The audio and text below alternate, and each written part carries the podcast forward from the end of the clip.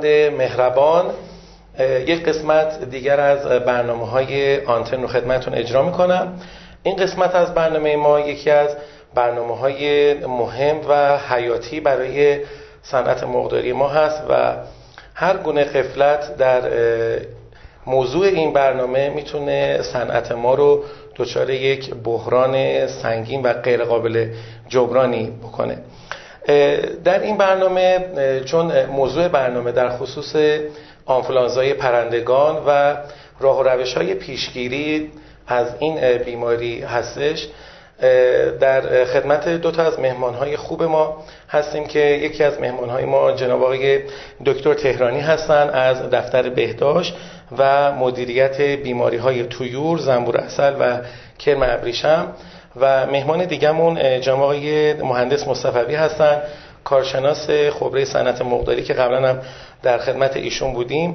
اما از اونجایی که آقای مصطفی به عنوان یکی از پیشکسوت های صنعت مقداری مخصوصا در سال گذشته قدم های مثبتی رو در خصوص پیشگیری این بیماری از نظر علمی و مباحثی که مطرح شده بود برگزار کردن انجام دادن. امروز در خدمتشون هستیم تا در کنار این دو اساتید بزرگمون بتونیم قسمتی از موارد مهمی که می‌تونه به ما کمک بکنه برای پیشگیری و درمان این بیماری انشاءالله در خدمتشون باشیم. خب بنا به ادب و احترام خدمت پیشکسوت عزیزمون میریم.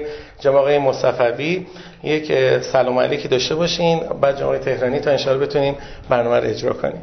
در خدمت سلام علیکم. انشالله که این برنامه هم مثل برنامه قبلی مورد توجه مخاطبین این برنامه قرار بگیره.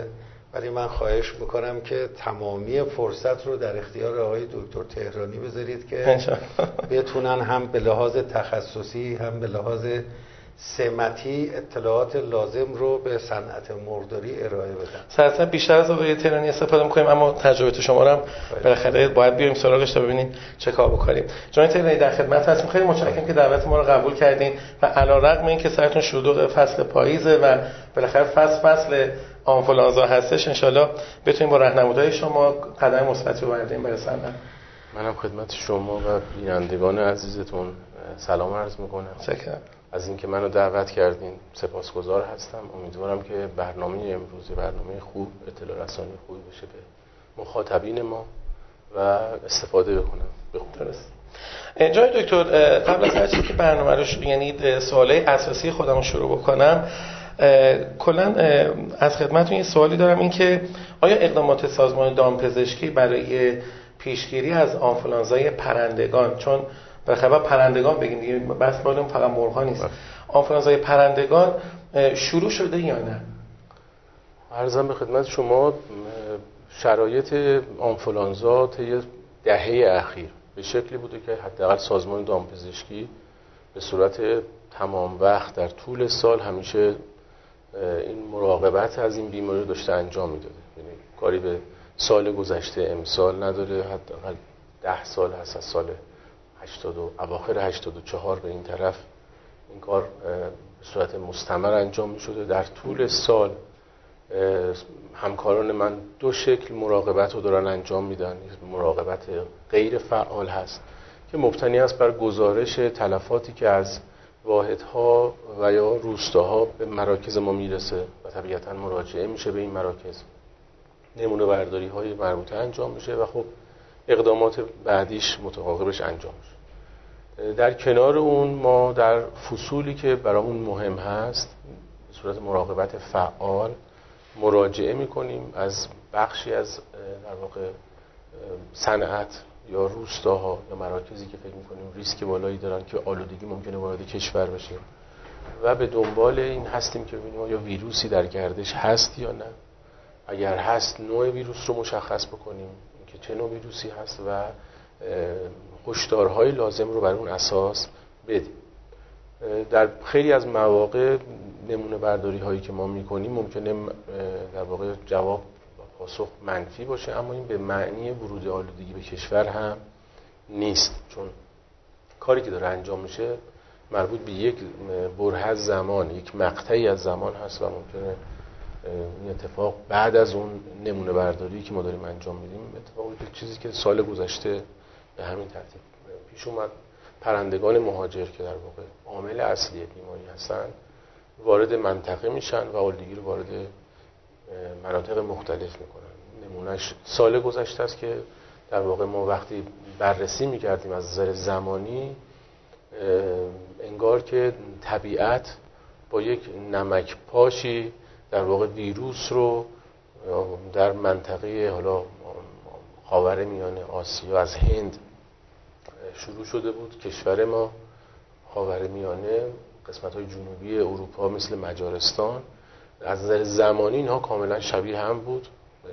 ما بلا فاصله گزارشاتی که میومد و این آلودگی وارد کشور میشه طبیعتا اقدامات رو همه کشورها الان با توجه به شرایطی که هست انجام میدند اما این به این معنی نیستش که اگر یه پزشکی کشوری نمونه برداری کرد و به نتیجه نرسید یا در واقع جواب منفی بود. اینه که پس ما شش ماهی دوم سال رو در واقع خیالمون راحته که مشکلی پیش نمیاد. اصلا مهمترین بخش شش ماه دوم سال درست میگم. در واقع آلودگی وارد مناطق اگر بخواد بشه بسته به اون کریدورهای پروازی که وجود داره تو نیمه دوم معمولا اتفاق میفته تو کشور ما از تقریبا نیمه دوم شهریور این پرندگان وارد میشن و یه بخششون در داخل کشور باقی میمونن.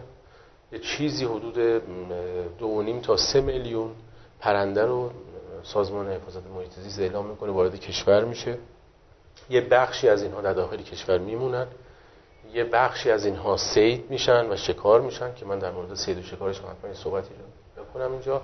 یه بخشی اینها هم میرن تا در واقع آفریقای قاره آفریقا آفریقای جنوبی و دو مرتبه در واقع در اسفند ماه و حوالی نوروز ما تا تا اواخر فروردین این پرندگان دو مرتبه برمیگردن به سمت سیبری. رو عدد و رقم هایی که حالا روش خیلی نمیشه مستند نیست و گفته میشه حالا دو میلیون تا سه میلیون بخش قابل توجهی از این پرندگان در استان مازندران از نظر اقلیمی شرایط بسیار بسیار خوبی رو داره به خصوص در واقع فریدون کنار که در واقع محلی هستش که پرندگان به اونجا میان و خب متاسفانه سید و شکار هم در اونجا کم نیست و به عنوان یک حرفه و شغل انجام میشه و طبیعتا این پرندگان که احتمال آلودگیشون هم کم نیست میان وارد روستاهای ما وارد بازارچه های ما میشن و اگه آلوده باشند طبیعتا بازارچه ها آلوده میشه بازارچه که آلوده بشه روستاهای ما رو آلوده می‌کنه روستا که آلوده بشه کارگرانی که در مزارع ما دارن کار می‌کنن اینها آلودگی رو وارد واحد صنعتی می‌کنن. و این چرخه در واقع در کل دنیا به همین شکل هست. اون چه که در واقع در دنیا دارن کار می‌کنن که حالا شاید در سوالات آینده شما هم باشه اینه که در واقع واحدهای صنعتی اقدامات پیشگیرانه رو به صورت کامل دارن انجام میدن که حتی اگر ورود آلودگی در منطقه هم پیش بیاد اتفاقی که در سال گذشته در اروپا افتاد و چیزی نزدیک 2600 تا 2700 کانون در واقع در مجموعه اروپا گزارش شد علا رقم این حجم آلودگی که وارد میشه که حالا ما امکاناتی نداریم که اسلایدایی رو من نشون بدم از های اروپا ولی کن تعداد واحدهای صنعتی که اونجا درگیر میشه بسیار بسیار کمتر از کشورهایی مثل کشور ماست. بنابراین آسیب کمتری رو اونها می‌بینن به دلیل اینکه رعایت ضوابط امنیتی زیستی در سطح ورود واحد و حتی در حد ورود به سالن داره انجام میشه و خب کنترلی داره انجام میدن. به همین خاطر هم هستش که شما وقتی نقشه های آلمان رو ملاحظه می‌کنیم می‌بینیم که تمام مناطق آلمان درگیر هست هم تونستن در واقع های پرندگان وحشی رو به خوبی شناسایی بکنن کاری که ما نیاز هست سازمان حفاظت محیط ما کمک بده که این کار انجام بشه هم در واقع ها رو در طیور روستایی و بعضا در طیور صنعتی. ما مشکل بیشتر با طیور صنعتی هست یا طیور سنتی که حالا پرورش پیدا می‌کنن. هر دو اینها در واقع ما الان مشکل داریم. مشکل عمده که الان وجود داره در واقع توی روستاییه.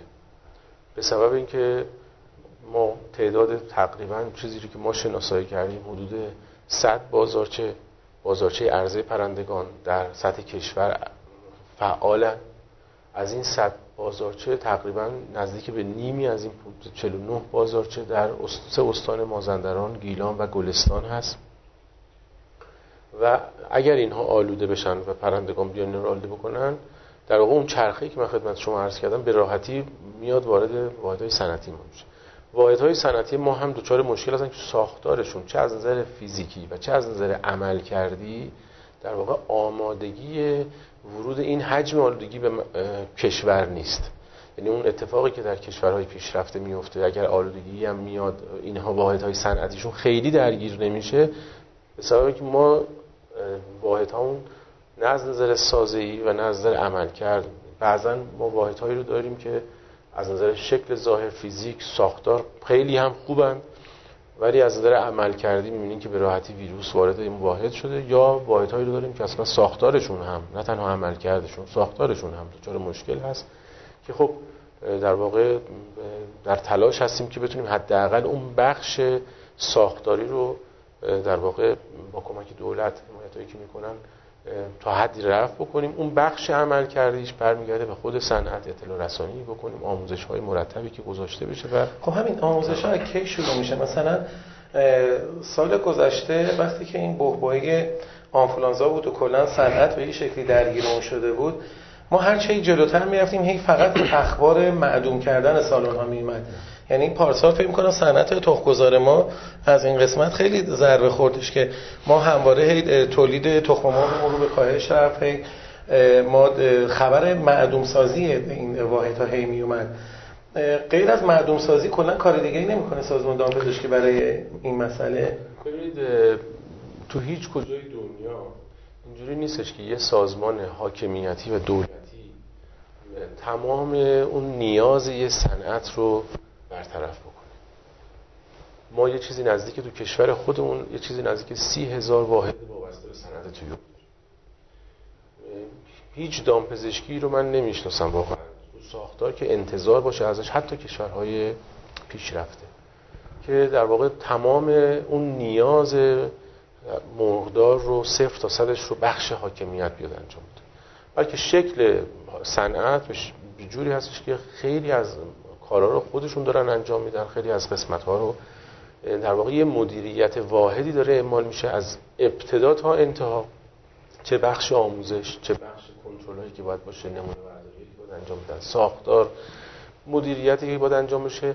خود این در واقع سیستم های یک پارچه دارن اونجا انجام. اون تو صنعت ما چون به صورت جزیره ای هست چون ما در واقع با سی هزار در واقع مدیریت روبرویم و ارتباط برقرار کردن با سی هزار مدیریت بسیار بسیار کار سختی که من حداقل نمونهش رو در جایی نداریم. حتی در ترکیه که در کنار ما هست اونجا هم چند تا شرکت مهم هستن که روی بخش قابل توجه از تولید این کشور رو دارن پوشش میدن. طبیعتا حاکمیت میاد سیاست گذاری می‌کنه استراتژی رو مشخص می‌کنه برنامه های کلی رو به در واقع تولید کننده ها اعلام می‌کنه. اون تولید کننده است که میاد با توجه به شرایط و نیازی که داره تا در واقع انتهای خط آموزش ها رو می‌ذاره. بنابراین اگه بخوایم ما در واقع این انتظار رو داشته باشیم از سازمان دامپزشکی از وزارت جهاد از, از کل حاکمیت بخوایم یه همچین انتظار واقعا یه همچین چیزی نه شدنی قیمت تمام شدهش نیروی انسانیش بسیار بسیار کارو سخت می‌کنه و حتی من می‌خوام این رو نقل بکنم در سال 2014 2015 که در واقع صنعت تویور آمریکا درگیر آنفولانزا شد و یه چیزی نزدیک 49 میلیون پرنده اونجا معدوم کردن کنگره آمریکا گزارشی رو داشت و اونجا اونها اعلام کردن که آنفولانزا یک بیماری که باید به صورت ملی باید باش حتی تو قسمت مبارزه با بیماری هم اینجوری نیست که ما فقط انتظار داشته باشیم که یه سازمان یا یه وزارتخونه به تنهایی برای مبارزه با این تمرکز بکنه و همه کارش رو انجام بده. خب سازمان دامپزشکی سازمانی که تنوع وظایفش یه بخشش تو یورپ دام هست آبزیان هست صادرات هست واردات هست قرنطینه است. در واقع پهنه وظایف سازمان دامپزشکی بسیار بسیار وسیعه. اگه قرار باشه همه نیرو بیاد فقط روی آنفولانزا متمرکز بشه که حداقل سالهای گذشته بخشش به خاطر ضرورت و به خاطر نیازی بوده این کار شده. ولی خب قطعا ممکنه بخش های دیگه این لطمه رو ببینم. بنابراین چیزی که در دنیا داره انجام میشه ما می‌تونیم به عنوان یه الگو ازش استفاده بکنیم اینه که وقتی یک بحرانی اتفاق میفته مثل بیماری آنفولانزا تمام حاکمیت به همراه تمام صنعت ورود می‌کنن. و در کنار هم قرار می‌گیرن و به هم اطمینان می‌کنن که در واقع این دو بخش بخش حاکمیت و بخش خصوصی در کنار هم هستن برای کمک به هم و برای منافع ملی. این چنین نیستش که جدای از هم در واقع بخوان کار بکنن و جلوی اون آسیب رو می‌گیرن. کما اینکه شما باز ملاحظه می‌کنین که اگر آمریکا در سال 2004 2015 مجبور میشه 5 میلیون معدوم سازی بکنه و در واقع 21 ایالتش درگیر میشه. یه چیزی نزدیک 3.3 میلیارد دلار خسارت می‌بینه. معادل چیزی با دلار امروز اگه بخوایم حساب کنیم میشه 12 هزار میلیارد تومن که خب این رو میاد عنوان می‌کنه. شما می‌بینید سال 2016 2017 دیگه گزارشی به اون شکل آمریکا نداره. یکی اینکه از اتفاقاتی که افتاده درس گرفته و درس می‌گیرن که ما اشتباهاتمون کجا بود چه حاکمیت چه بخش خصوصی. و این رو تکرار نکنیم. و تجربه دیگه این رو تجربه میشه براشون و خب که این نتیجه حاصل میشه که می‌تونن کنترل هم بکنن. هرچند همونها هم الان که داریم با هم صحبت می‌کنیم در کنگره که در انگلستان بوده یک ماه پیش در واقع کل دنیا الان نگران نیمه دوم سال هست. برای اینکه هنوز مستندی وجود نداره که بحث آنفولانزا تمام شده باشه و اتفاقی نیفتاد. مسئله خوبی بهش اشاره کردید بحث درس گرفتن و اینکه این تجربیات رو استفاده کردن. با توجه به همین تجربیات و درس گرفتن احتمالا مهمترین مسئله توش پیشگیری مد نظر هستش. من یادم جای مهندس شما سال گذشته تعداد زیادی از مدیران تولید بودن و فکر کنم تعدادی از اساتید دامپزشکی کشور رو گردم آوردید و یک هماندیشی رو برگزار کردید. ماحصل اون هماندیشی چی شد؟ اصلا اون ادامه پیدا کرد و الان ما یه قدم جلو رفتیم واسه این قضیه کلا واسه پیشگیری به نظر شما تو بخش خصوصیمون. ارز کنم که بله اون فقط البته سال گذشته نبود در سالهای گذشته هم ما تو همایش هایی که داشتیم آنفولانزا یه بخش اصلی از مباحثی که قابل طرح بود رو تشکیل می‌داد. ولی سال گذشته بله ما تعدادی از متخصصین دامپزشکی رو در یک جلسه دعوت کردیم و حاصل اون یک بیانیه‌ای بود که به اطلاع معاون اول رئیس جمهور رسید و در واقع توی اون درخواست شده بود که همین شکلی که کنگره آمریکا بهش توجه کرده که آنفلانزا یک بحث ملی است.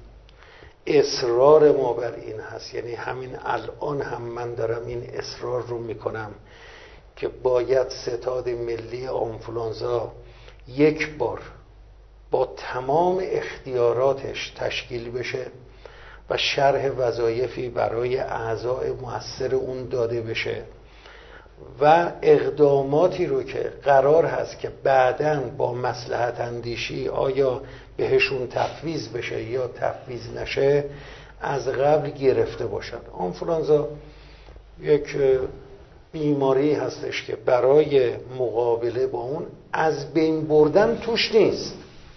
به خاطر اینکه میلیاردها پرنده مهاجر هستن که اینا وقتی گردششون تموم بشه دوباره برمیگردن به موتن اصلیشون و از همدیگه این بیماری رو می‌گیرن و بعد برای دوره های بعد به عنوان یه مخزن اینا رو به عنوان سوقات می‌برن تو مسیرشون تقسیم می‌کنن. پس بحث از بین بردن نیست. بحث اینه که با اقدامات پیشگیرانه خسارت ها رو کاهش بدن. احتیاج به منابع مالی داره احتیاج به همکاری سازمان های مطرح در ستاد ملی آنفولانزا داره. این در بیانیه در واقع برای معاون اول رئیس جمهور بود. که بخش اجرایی ریاست جمهوری رو عهده داره. یعنی در واقع وزیر کشور که دو بخش اصلیش درگیر این کار هستن. یکی ستاد بحرانشه به عنوان یک تأمین کننده منابع مالی و یکی نیروهای انتظامیشه که با نظر سازمان دامپزشکی وقتی در یک جایی کانون اعلام میشه طبق اون تعاریف بین المللی بایستی اون منطقه رو محاصره بکنن ورود و خروج رو کنترل بکنن. تا اون منطقه پاک نشه از اونجا نباید برن. این دوتا مربوط به وزارت کشوره. یک بخشی از معاونت ریاست جمهوری از سازمان حمایت محیط زیست. سازمان محیط زیست هست که این سازمان هم یک وظایفی داره. به هر صورت اینا اولین سازمانی هستن که اطلاعات پیدا می‌کنن که چه گروهی از پرنده ها دارن میان و اطلاعات دارن که در کدوم طالاب ها اینا می‌خوان بشینن. کاری رو که کشوری مثل مجارستان کرد که زمان حضور این پرنده ها رو در طالاب ها و مراکز فرود این پرنده ها کاهش داد. تغذیهشون کرد اینا رو زودتر راهی کرد که حداقل تماس با پرندگان بومیشون رو داشته باشن. این چی تغذیه کرد آقای یعنی اونا میان میشینن یه تیکاف می‌کنن سه چهار هزار کیلومتر پرواز می‌کنن. در اولین جایی که تو اطلاعات ذهنیشون وجود داره فرود میان در واقع یه تغذیه می‌خوام بکنن و آماده بشن برای تیکاف بعدی. خب این معمولا بین دو تا چهار هفته طول می‌کشه. تو این دو تا چهار هفته هرچی ما این زمان رو کمتر بکنیم تماس اینها با پرندگان بومی و محلی ما کمتر میشه. مسئله دیگه که جز وظایف این سازمان هست اینه که وقتی که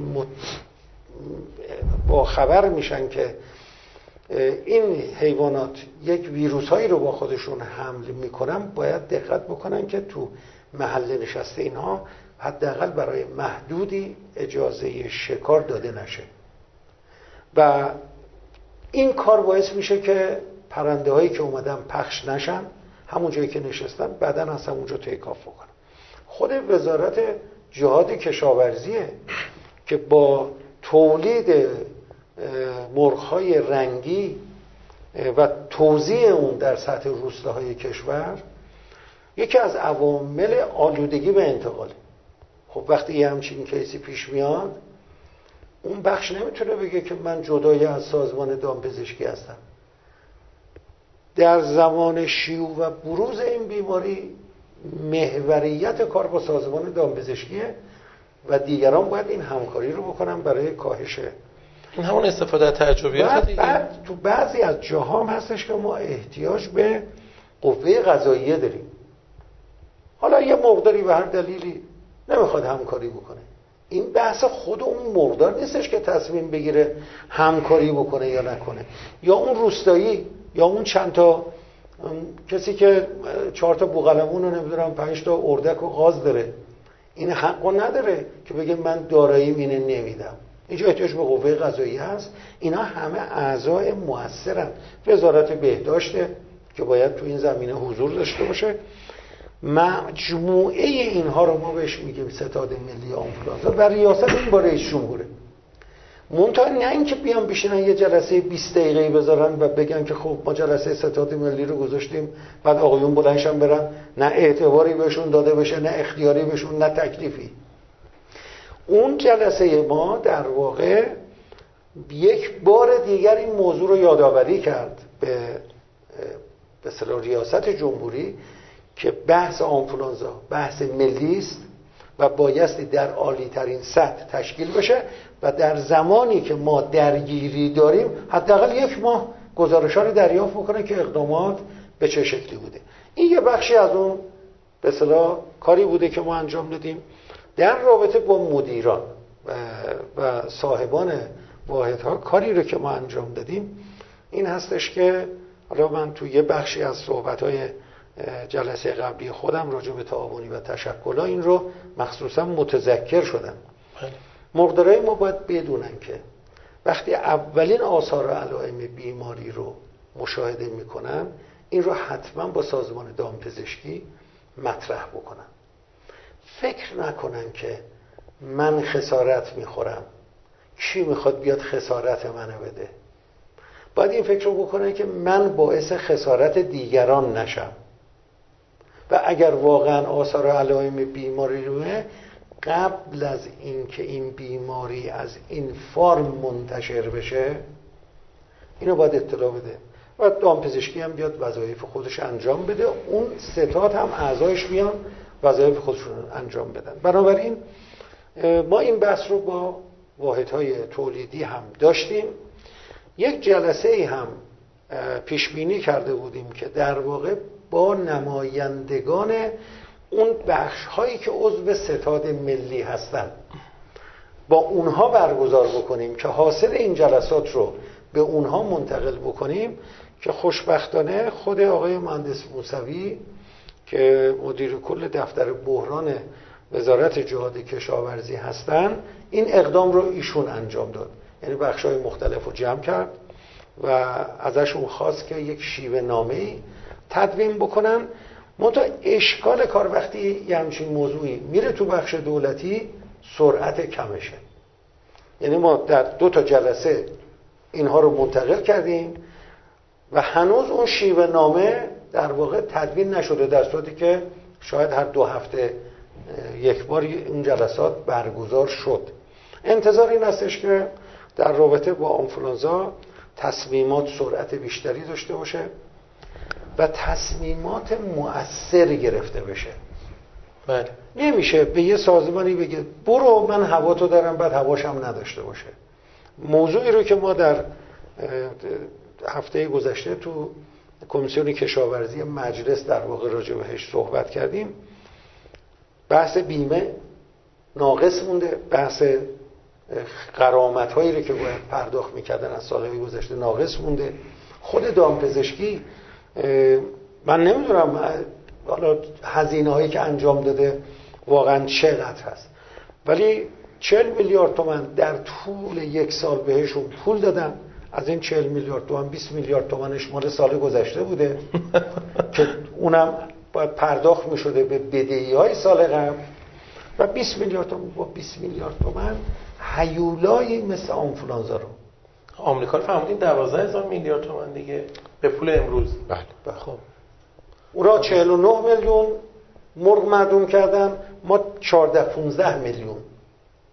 بله. یعنی نسبت هم که بگیری ما بالای 3 4 هزار میلیارد تومن اعتبار لازم داریم برای این کار. درسته. خب با 20 میلیارد تومن به اینجا 70 میلیارد تومن به صندوق ما نمی‌تونیم مبارزه بکنیم. مبارزه که نه اصلا مقابله هم نمی‌تونیم بکنیم. اون وقت اینطوری میشه که ما بیفتیم دنبال ویروس بگیم آره الان این منطقمون آلوده شده حالا اون منطقمون آلوده شده بعدم اون منطقمون آلوده شده. دقیقا. حاصل این کار میشه که این بیماری ها جمع میشه ویروس های مختلف تو کشور. اون وقت سازکار نگران کننده ای رو برای جامعه بشری به وجود میاره.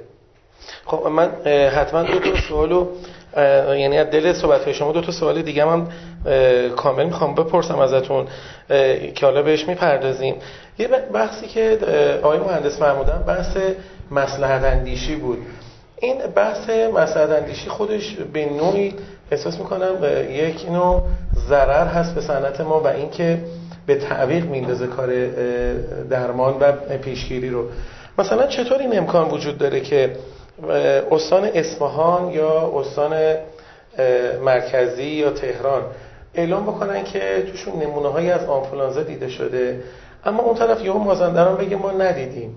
یا کشور شهرها استانهای مرزی بگن تو اینجا وجود نداشته. در که هیچ انتقالی نمی‌تونه پرنده مثلا تو تهران کاری ندارن این پرنده. به نظر میاد گاهی دیر اعلام میشه یا یک نگاه به قول آقای مهندس مصلحت اندیشی توی اعلام این قضیه وجود داره. ما امسال هم درگیر این مصلحت اندیشی خواهیم شد. به نظر شما دکتر؟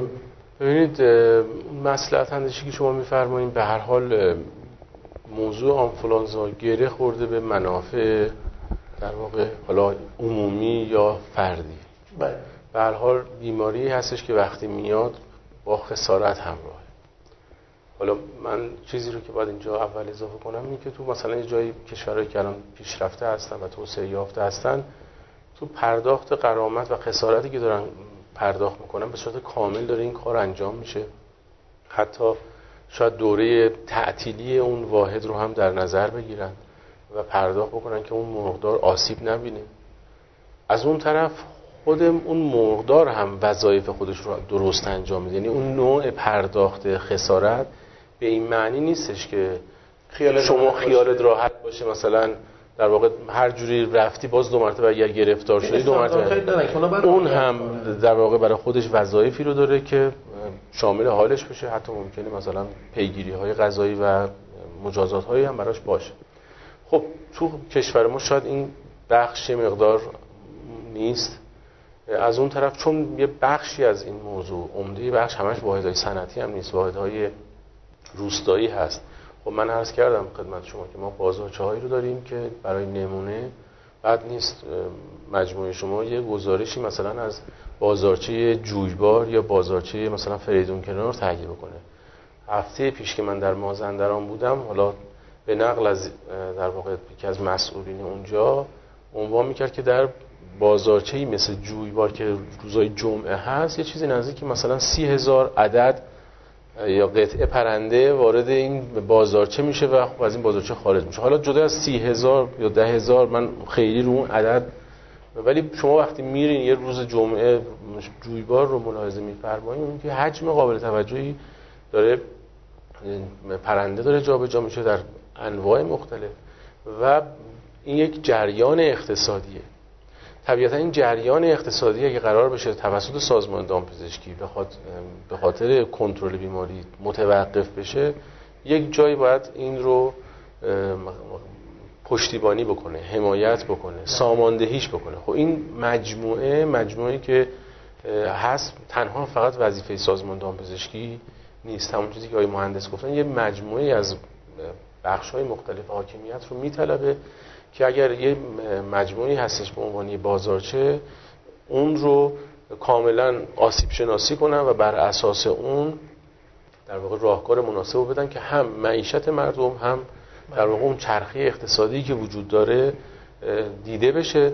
طبیعتا اگر به اون شکل دیده بشه و درست ما فرایند رو ببینیم شاید اگر کسی مشکل هم داشته باشه بیاد گزارش بکنه و اون پنهانکاری آیا وجود نداشته. آیا تا حالا این استاندارد تغییر شده که این مقدار باید این کارا رو بکنه در زمانی که آنفولانزا میاد؟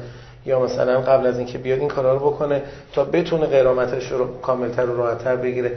یعنی به نظر من مقدارا آماده هستن که اینو شما استانداردها یا بدین اینا اجرا بکنن.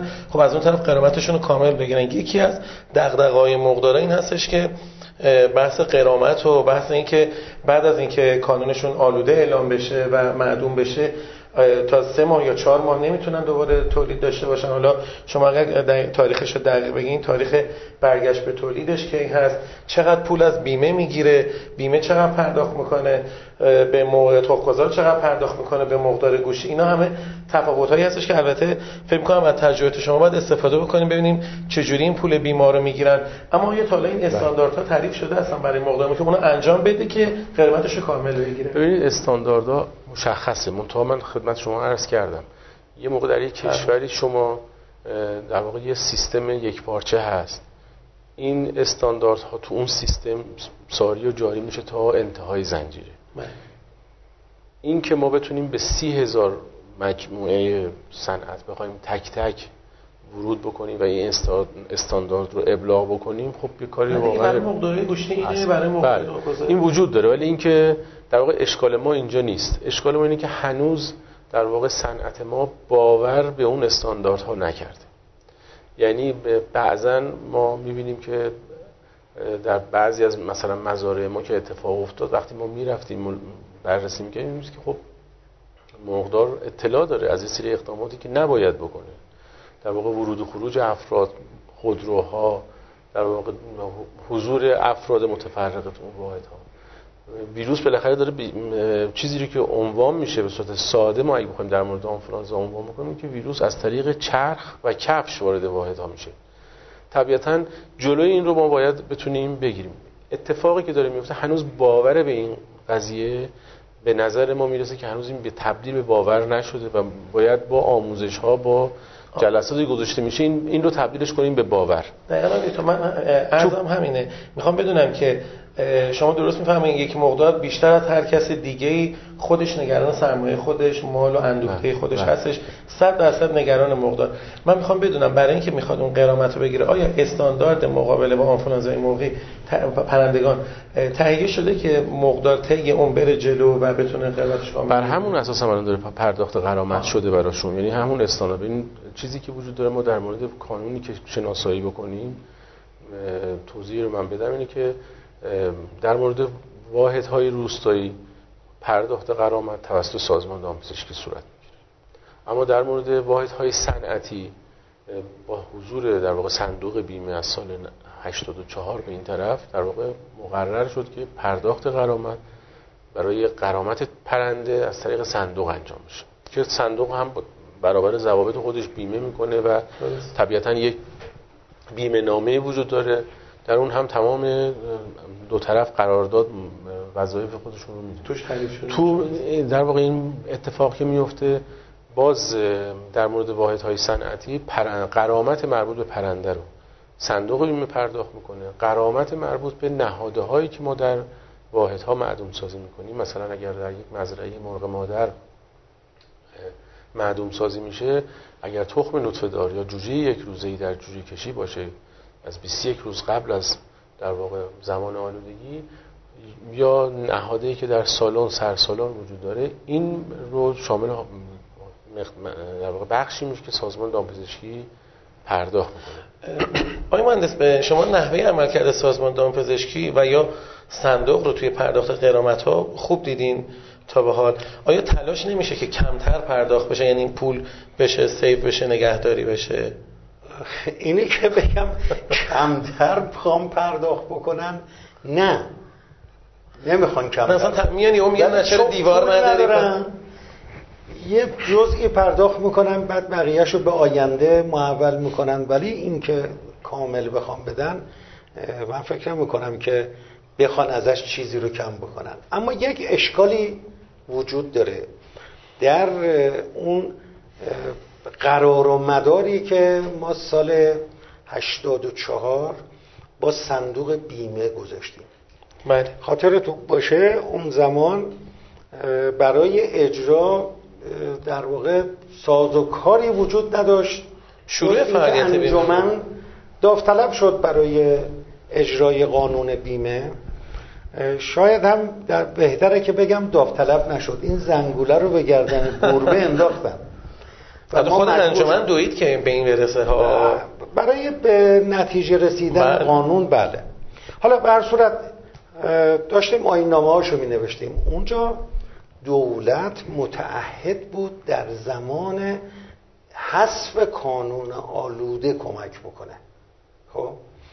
اما صندوق مسیری رو رفت که به هر تلفاتی خسارت می‌داد از مجموع دریافتش از دولت و بیمه گذار. خب این یواش یواش چون بالاخره تو هر جایی می‌تونه 5 6 درصد تلفات وجود داشته باشه منابع صندوق توی این جور ها هرز رفت. سال 95 با تغییری که تو مدیریت صندوق پیش اومد ما از اون فرصت استفاده کردیم. گفتیم آقا کمک های دولتی فقط برای حذف کانون آلود است. با یه رقم مینیمومی جوجه ها بیمه بشن و دولت هم کمکاشو به همین به مسیر انجام بده. حالا اگر کسی 5 درصد بیماری مدیریتی داره بره یا مدیریتش اصلاح بکنه یا خودش خودش رو بیمه کنه. بله. این کار اتفاق افتاد. یعنی یه تحول بزرگ تو بیمه با حضور آقای مهندس حسنزاده مدیر جدید صندوق بیمه این اتفاق افتاد. اما بخش دوم کار باقی موند. و اون اینه که الان صندوق بیمه مرغ گوشتی مرغ مادر و مرغ تخمگذار رو در واقع یکسان ارزشیابی می‌کنه. این به نفع مرغ گوشتی نه نه هر کدوم به سهم و هزینه خودش. بله. اون تا روشش یکسانه. در صورتی که یک پولت تخمگذار وقتی میشه 20 هفته دیگه تموم شد. الان این یعنی 20 کیلو تخم مرغ. حالا تو سی هفته وقتی از بین میره یعنی اینکه 16 کیلو تخم مرغ از بین رفته. بله. وقتی یه جوجه مادری میاد می‌رسه به سن 25 6 هفته مفهومش این هستش که این یعنی 135 تا جوجه. اگر این میاد تو 40 هفته از بین میره یعنی که 110 تا جوجه از بین رفته. اون تفاوتش به فروش رفته. بله. تو بازار به فروش رفته. ولی اینی که مرغی که تو این سن از بین رفت یعنی آینده. 110 تا جوجه از بین. یعنی اینطوری باید قیمت. تو این حالت هستش که بیمه می‌تونه تمامی پوشش بیمه ای رو تقبل بکنه. البته خب طبیعی که اونا محاسبه می‌کنن که ضریب خطر بالاتر میره یا نمی‌دونم ارزش قرامتی که می‌خوان پرداخت بکنن بالاتر میره. نرخ بیمه تغییر می‌کنه. ولی این واجبه که این شکل بشه.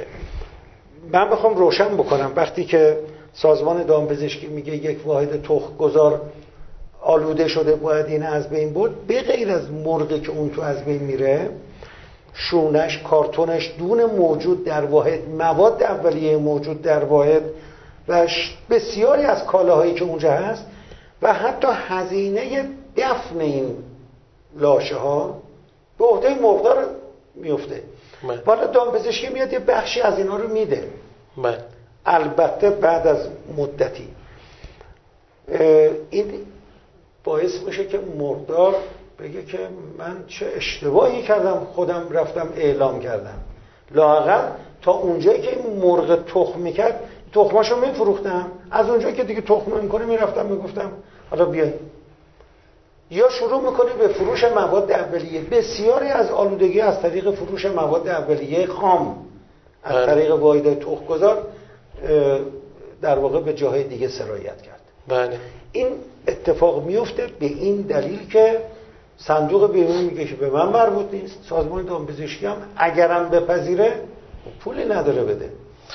اینجاست که باز من دوره اصرار می‌کنم و تاکید می‌کنم. که ستاد بحران اگر متولدی تأمین منابع مالی در اینجاست باید با تمام وجود بیاد. نداره. همین الان بره با آقای معاون اول بشینه حسابشو صاف کنه که اگر آنفولانزا اومد چه داستانه من منابع مالی و همه رو صرف آنفولانزا خواهم کرد. ممکن همون زمان هم یه زلزله بیاد. ممکن همون زمان هم یه جای دیگه سیل بیاد. دیگه برای اونا پولی ندارم. مبارزه با آنفولانزا به اعتقاد من اولویت داره به بعضی از حوادث دیگه. بله. و این منابع مالی می‌خواد. الحمدلله کشورم کشور ثروتمندیه. بعضی موقع میشنویم که میگم پول نداریم. من سهم خودم به عنوان یک ایرانی اصلا نمیپذیرم پول نداریم. باید پول باشه و باید هم تخصیص داده بشه و باید هم بله. حقوقای نجومی داریم های کلان داریم. می‌تونیم هزینه های بهتری انجام بدیم با اون پول ها اولین قدمی که آقای مهندس هم فرمودن شما هم تاکید داشتین اعلام خود مقدار هست. درسته؟ این اولین قدم هم برمیگرده به تفکر مقدار توی قرامت و گرفتن اون هزینه و خسارت ها و اینکه چقدر بعدش قرار دوباره به تولید برگرده. این استانداردهای این موضوع رو میفرمایید. یکی اینکه اولین قدم مقدار چی باشه به چه صورت نمونه ها به آزمایشگاه ها یا دامپزشکی اعلام بشه و در این حال مقدار کی دوباره می‌تونه برگرده به تولید؟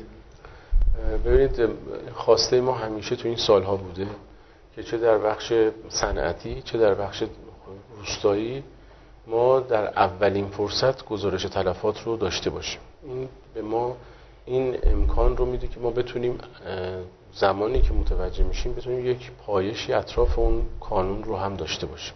و اگر آلودگی در اطراف اون مناطق هم باشه بتونیم اونها رو هم شناسایی بکنیم و در واقع با توجه به ماهیت ویروس و رفتارش جلوی بیماری رو بگیریم. هرچه این زمان با طولانی تر میشه طبیعتا کار مشکل تر میشه. فرض بفرمایید که یه واحدی تخمگذار هست تخم رو داره میفروشه تلفات داره گزارش نمی‌کنه. این کارتون این تخم داره میره و این ماشین حمل تخم آلودگی داره به مناطق دیگه منتقل می‌کنه و سریالین موضوع ادامه پیدا کنه بنابراین این خواسته همیشه ما بود و هست که این گزارش رو بکنن. چون اصل قضیه باز دودش به هر حال به چشم خود مرغدار میره. خود بله. مرغداره که آسیب می‌بینه. بالاخره یه حرفه ای ازش که می‌خواد ادامه پیدا بکنه و شرایط باید به گونه ای باشه که بتونه این آرامش و این اعتماد و اطمینان رو ایجاد بکنه که بتونه اون تولید کننده کار خودش رو اگر ما هم داریم فعالیتی رو انجام میدیم حالا به هر شکلی ممکنه مورد در واقع رضایت 100 درصد مخاطب ما نباشه ولی کن به هر حال هدف کمک به در واقع به صنعت و مقدار هست. بنابراین اولین گزارش ما هست ما تو بخش زمانی که متوجه میشیم و کارهای آزمایشگاهی انجام میشه بسیار بسیار این قضیه کوتاه شده کمتر از در واقع 24 ساعت حتی در حد شاید 12 ساعت ما از زمانی که نمونه به دست ما می‌رسه تا زمانی که ما تعیین تکلیف می‌کنیم در واقع طول می‌کشه اونجا رو اعلام می‌کنیم. طبیعتا عملیات معدوم سازی متناسب با وسعت اون واحد صورت می‌گیره. استانداردی که ما الان داریم و براش گذاشتیم حداقل از زمان پاکسازی و شستشو ضد عفونی شدن واحد 42 روز بعد اون واحد می‌تونه به شرط اینکه ما کانون دیگری در اون منطقه نداشته باشیم. یعنی اگر در منطقه مشکلی نباشه واحد دیگه گزارش نداشته باشیم اون واحد بعد از اتمام اون عملیات و اطمینان از اینکه پاکسازی شستشو تخلیه کود اینها هم کسات کامل انجام شده. 42 روز بعد در واقع اون واحد می‌تونه چه شعاعی هست؟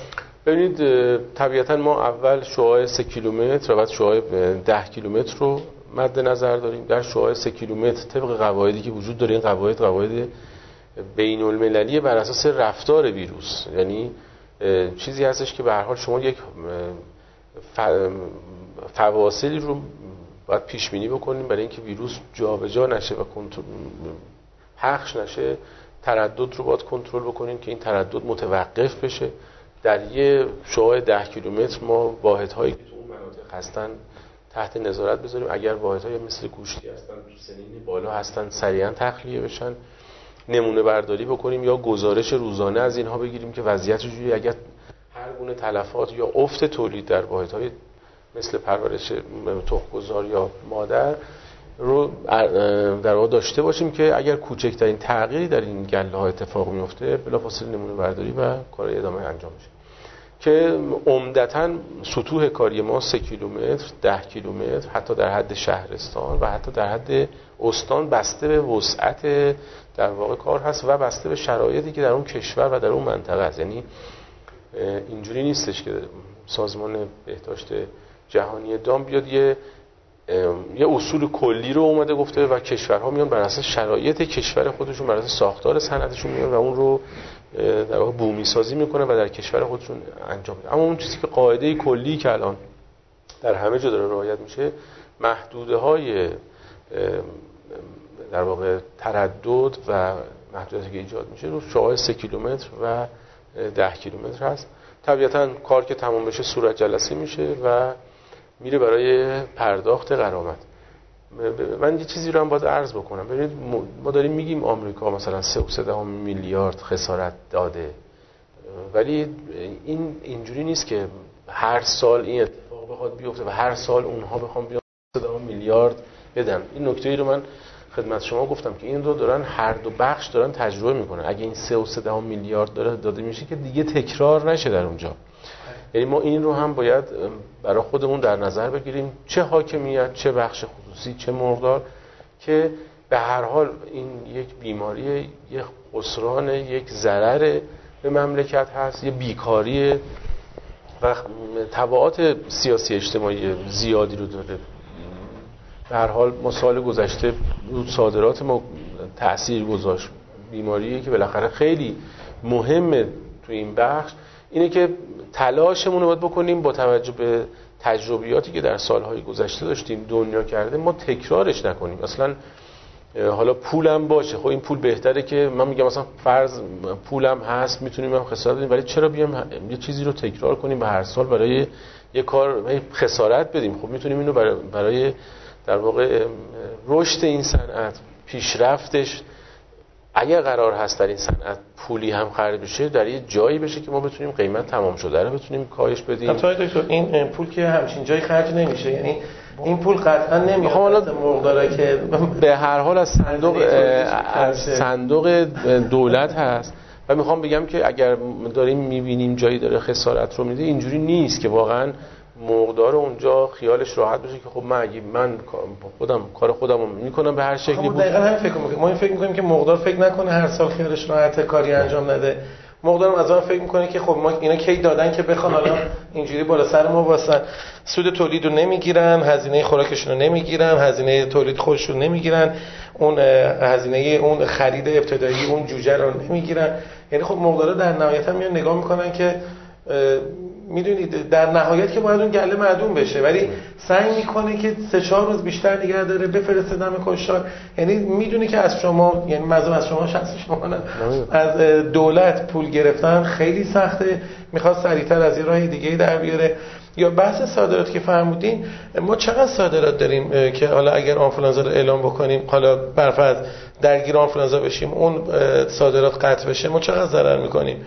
چه وجود داره مهندس؟ طبق چه صادر کردیم تا برنامه‌ای که تصویب شد بر اساس اهداف برنامه شیشون فکر می‌کنم یه چیزی حدود پنج صدم درصد از تولید برای یعنی یک درصد هم نمیشه؟ پنج صدم درصد. من یعنی اگر صد کیلو تولید داریم پنج کیلوش. در واقع می‌تونه برای صادرات در نظر. حالا مثلا میشه یه چیز حدود 60 هزار تن 70 هزار تن 80 هزار تن در سال پیش بینی شده.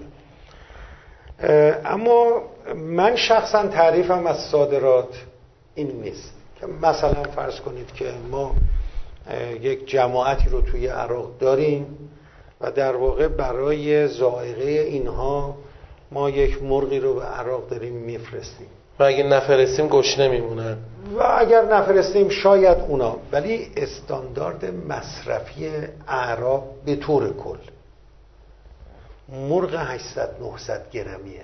چون فرهنگ سفره اونها اینه که برای هر کسی یه مرغ می‌ذارن.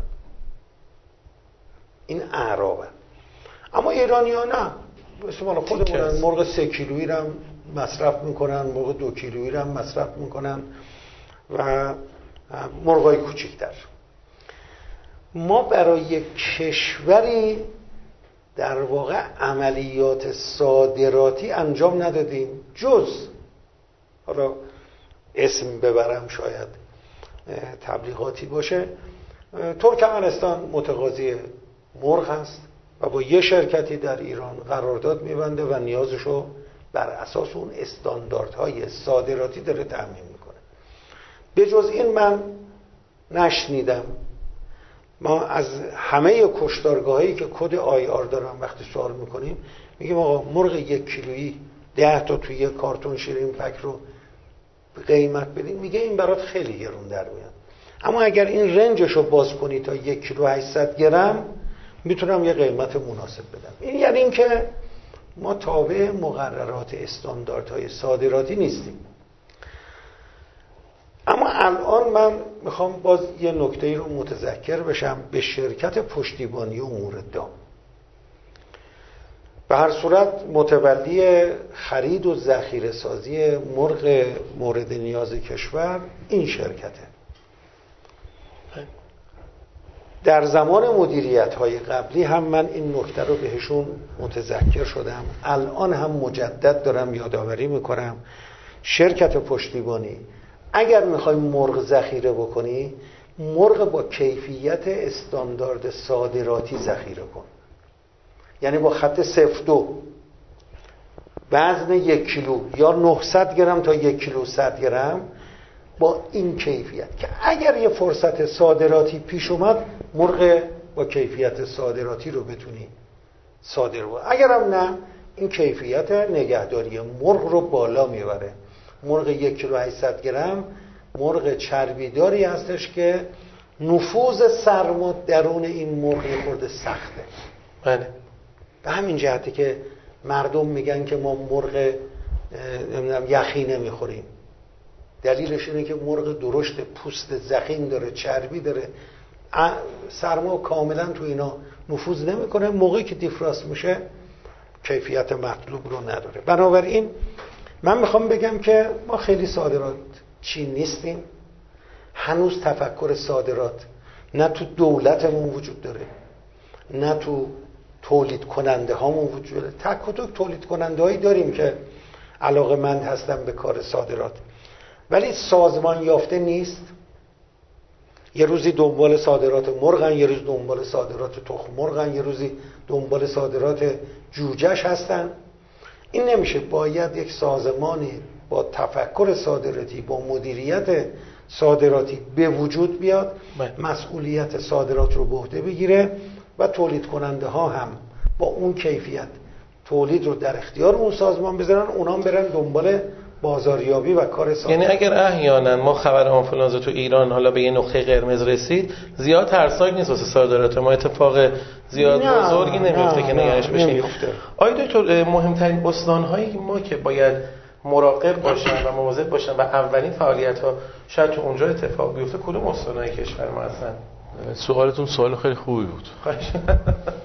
ارزم به خدمت شما ما سه تا استان داریم. مازندران، گیلان و گلستان.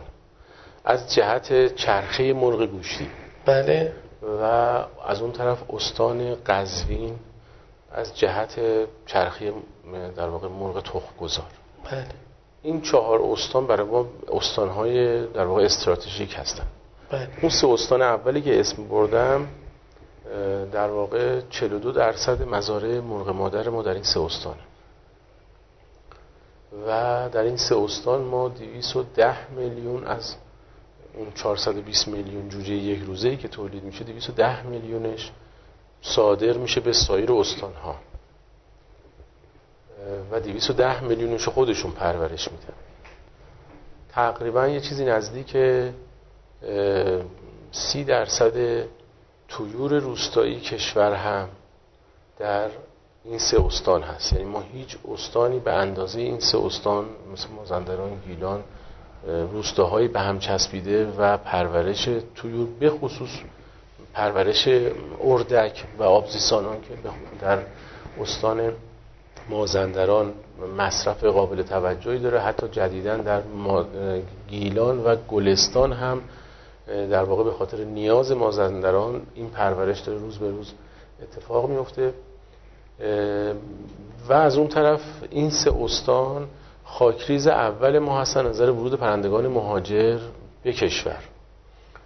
فرهنگ سید و شکار هم که به این مجموعه اضافه بکنیم و بازارچه های عرض پرندگان اضافه بکنیم سه تا استان اصلی ما هستن که اگر ما در اینها آلودگی اتفاق بیفته با توجه به حجم جابجایی که حالا به صورت جوجه یک روزه مرغ زنده کود و به شکل نهاده ها داره انجام میشه به راحتی می‌تونیم تصور بکنیم که این آلودگی منتقل میشه به سایر استان های ما. بنابراین این سه استان برای ما بسیار بسیار مهم هستند و خب ما تمرکزمون در روی این سه استان بیشتر از بقیه استان هست همه جا فرقی نمی‌کنه. از اصول ما یکیه برای همه استان هامون اما این سه استان به ویژه از اون طرف در استان قزوین هم خب ما مزارع اجداد تخمگذارمون در واقع در استان قزوین هستن.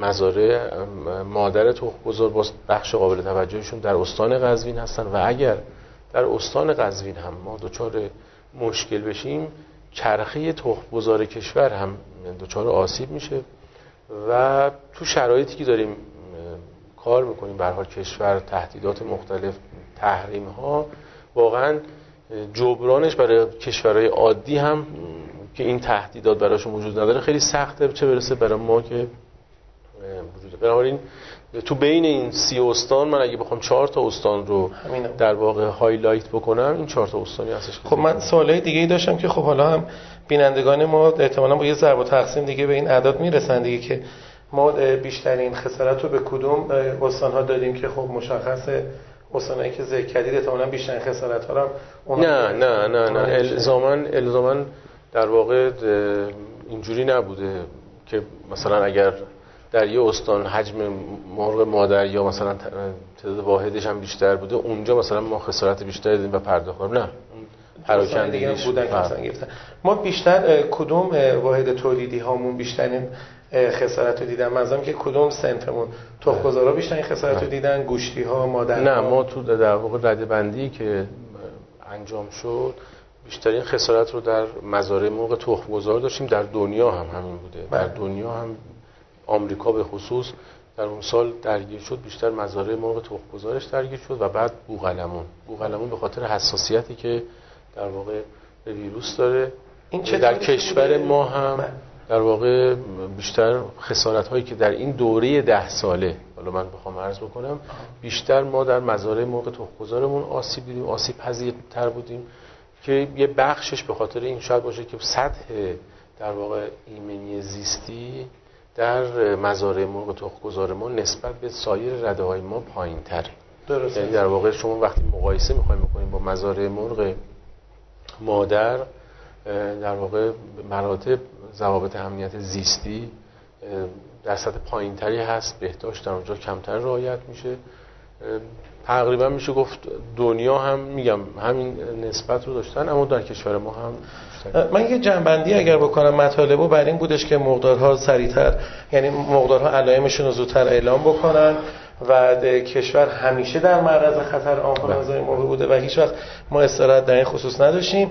و یک جنبندی کلی که میشه انجام داد اینی که مقدار سازمان دامپزشکی و دولت ستایی باید با هم در مقابل این بیماری مقابله بکنند اما ما یک بودجه به صورت کلان نیاز داریم واسه مقابله با آنفولانزای مرغی. برای پیشگیریش فکر می‌کنم. فرمودی درست از می‌کنم؟ برای پیشگیری و مقابلش به عنوان آخرین سوالم می‌خوام اینو بدونم. ما چقدر دقیقا بودجه لازم داریم؟ از امروز اگر بخوایم شروع بکنیم و بخوایم پیشگیری بکنیم ما چقدر باید هزینه این قسمت رو کنار بذاریم و آماده این قضیه باشیم؟ یعنی آقای نوبخت چقدر بذاری کنار برای شما؟ معمولا برآورد به این شکلی است. ما برمیگردیم به عقب. ببینیم در سال گذشته ما چقدر خسارت خوردیم. و بعد یک روش های آماری وجود داره که میگن اگر ما اون شاخص های استاندارد مقابله با این بیماری رو انجام می‌دادیم آیا اینقدر خسارت میخوردیم یا نمیخوردیم؟ درست همون محاسباتی که در امریکا اتفاق افتاد. یعنی اونا در یک سال سه و سه دهم میلیارد دلار خسارت خوردن. بعد اومدن برنامه رو ریختن که در سال بعد به یک صدم اون رسیدن. با همکاری خود توید خب، کننده. الان من برآوردی رو که کردیم خسارت سال گذشته آنفولانزا یه چیزی نزدیک به 1500 میلیارد تومن بوده که اگر 150 60 میلیارد تومن به موقع در اختیار سازمان دامپزشکی و اون سازمان های همراه قرار می گرفت شاید خسارت ما در همون حد باقی میموند. بنابراین اگر من بیام بگم در سال قبل از اون سه هزار میلیارد تومن خسارت خورد و ما درس نگرفتیم. سال گذشته 1500 میلیارد تومن خورد. باز هم درس نگرفتیم. امسال معلوم نیست شاید ده هزار میلیارد تومن خسارت بخوره. شاید ما هم باز هم درس نگیریم. باز هم درس نگیریم. اما با 100 150 میلیارد تومن همین الان تو اولین جلسه ستاد ملی آنفولانزا در اختیار اون ستاد باشه. نمیگم بریزم به حساب سازمان دامپزشکی یا صندوق بیمه. ولی آماده بود باشه به محض اینکه برخوردی برای مقابله با آنفولانزا لازم شد وای نستن ببینن کی می‌خواد به اینا کمک آیا مجلس بالاخره یا روی خوش نشون میده؟ یا مثلا سازمان بحران کشور بهشون کمک این جلسه کی برگزار شه آقای همین امروز دیره دیر شده اصلا. برای اینکه از پری روز پرنده ها اومدن نشستن. که این جلسه رو می‌زنید دکتر بذارید دیگه. والا درخواستش به حال شده ما هفته گذاشتم در وزارتخونه جلسه با حضور آقای دکتر بخشنده گذاشته شده بود. دو هفته پیش هم در کمیسیونی کشاورزی تشکل های این خواسته رو داشتن. فکر می‌کنم که در واقع این سلسله مراتب کاریش داره انجام میشه که بتونن برگزار بکنن. یه بار آقای اسکندری یه حرف خوبی یه جا زد واسه خصوصی سازی. گفت اصلا من هیچ امضا نمی‌کنم. هر کاری می‌خوایم بکنین زود بکنین دیره. یعنی دیر میشه. الان تو خدا این قضیه رو دیگه اینقدر کش و این ویروس خودتون بهتر از من میدین دیگه. ظرف یه هفته یه جایی میره که دیگه اصلا فکر اونم بهش نمی‌رسه. زودتر این جلسه رو برگزار کنیم فکر می‌کنم بخش خصوصی هم آماده است که این سریعا من بده. میگم. نگرانتر از هر کسی واسه سرمایه و خود بخش بله. خصوصیه انشالله شما تلاش بکنید که این جلسه زود برگزار شه اگر حرف آخری داریم مثل مقداره که باید بولد بشه و بهشون گفته بشه. البته فکر می‌کنم اینجور جلسات و گزارش گرفتن از سازمان دامپزشکی تو پاییز خیلی زیاد ما داشته باشیم و ببینیم که بخیر چه کار دارن می‌کنن. بهترین اینجا فکر کنم خود سایت سازمان دامپزشکی هست. یعنی اعلام سری دارن یا دوباره اونجا مسند اندیشی داریم؟ نه قطعا دیگه. حالا اگر ان که پیش نیاد اتفاقی نیفته ولی باشه طبیعتا باید اطلاع رسانی انجام بشه. من چون در واقع نیمه دوم سال هست. حالا این نیمه دوم یه ذهنیتی رو برای مردم هم ایجاد کرده برای مقدار که هم هر چی اتفاق می‌خواد برای آنفولانزا بیفته در نیمه دوم سال میفته و ما نیمه اول سال اتفاقی نخواد برای اینکه این رو رد بکنم این ایده رو اینی که همین الان که داریم با هم صحبت می‌کنیم فرانسه هنوز درگیره. در بله. جنوب فرانسه هنوز گزارش تلفات در تویور بومیش که عمدتا اردک هست وجود داره. ما هم گزارشمون رو زود اعلام می‌کنیم. در واقع طبیعتا ما طبیعتا. من احساس می‌کنم مثلا ما می‌خوایم اعلام بکنیم گوشی رو برمیداریم. مثلا میگیم آقا اعلام کنم. آقا اعلام نکنم. مثلا چیکار کنم؟ اینا هی دارن می‌پرسن. حالا سال گذشته سازمان دامپزشکی سریع اعلام اعلام کرد. ببینید من می‌خوام اینو عرض بکنم که ما همون جوری که برای اینکه شبیه سازی بکنیم باید اینو فرض بکنیم که آنفولانزا یه دزده. که تو محله ما تو کوچه ما در حال تردد. و اگر ما اگر ما در خونمون باز باشه این میاد و کار خودشو انجام میده. حالا هزاری هم که نیروی انتظامی باشه ما ساختمونمون رو بیمه کرده باشیم و قصلاز بنابراین عقل حکم می‌کنه که ما همیشه در واقع اون اقداماتی رو که باید انجام بدیم که دوز نتونه وارد بشه ما انجام بدیم. این یه اصل. چون الان داریم وارد در واقع نیمه دوم سال میشیم طبیعتا شرایط اقلیمی هم مساعد میشه برای بقای ویروس برای ورود ویروس. خواهش من از مسئولینی که حالا بالاخره تو رده بالاتر هستن تو هیئت دولت هستن مجموعه رو بحث بازارچه ها بازارچه های ما به خصوص بازارچه که در استان های شمال از اینها در واقع محل های خطره. و جاهایی هستش که آسیب می‌زنه به صنعت تویور کشور ما. این بازارچه از مردم تقاضای ما این هستش که اگر گزارش تلفاتی دارن چه صنعتی چه روستایی در واقع این گزارش به موقع بشه به سازمان دامپزشکی اینجوری نباشه که اگر مثلا سازمان دامپزشکی یا یه بخشی از حاکمیت در واقع ضعفی داره پس ما این رو دلیلی بدونیم برای اینکه وظیفه خودمون رو درست انجام ندیم. به هر حال این برای کشور میشه. این کارا رو ما انجام بدیم و مراقبتمون رو بکنیم. مرغدارها در واقع بدونن که هر لحظه آنفولانزا در کمین هست و می‌تونه وارد بشه. اقدامات امنیت زیستی رو انجام بدن و ما بتونیم انشالله این دوره خطر رو بگذرونیم. انشالله خیلی متشکرم از اینکه وقت گذاشتین. آقای دکتر آقای مهندس خیلی متشکرم از اینکه وقت گذاشتین. بینندگان عزیز می توانند این برنامه رو به صورت کامل از سایت ما دانلود کنن از سایت های اجتماعی مثل یوتیوب مثل فیسبوک توییتر. این فیلم این مصاحبه ما در این سایت ها وجود داره. شما می‌تونید دانلود کنید و در این حال پادکست این برنامه به صورت صوتی هم قابل دانلود هست که شما می‌تونید اونو دانلود کنین. حالا به صورت صدا از طریق گوشی های همراه خودتون یا هر سخت افزار یا نرم افزار دیگه که تو دستتون هست بتونین این صدا رو گوش بکنین. ارزم بزرگتون که این بحث آنفولانزا یک بحث بسیار جدی هست. حتما ما برنامه های متعدد بیشتری هم برای این قضیه و اعلام گزارش های بیشتری در این خصوص در اسرع وقت آماده می‌کنیم و در اختیارتون قرار میدیم. و یادمون باشه که تجربه سختترین معلم زندگی هست. برای اینکه اول امتحان می‌گیره بعدا درس میده. پیروز و موفق باشید.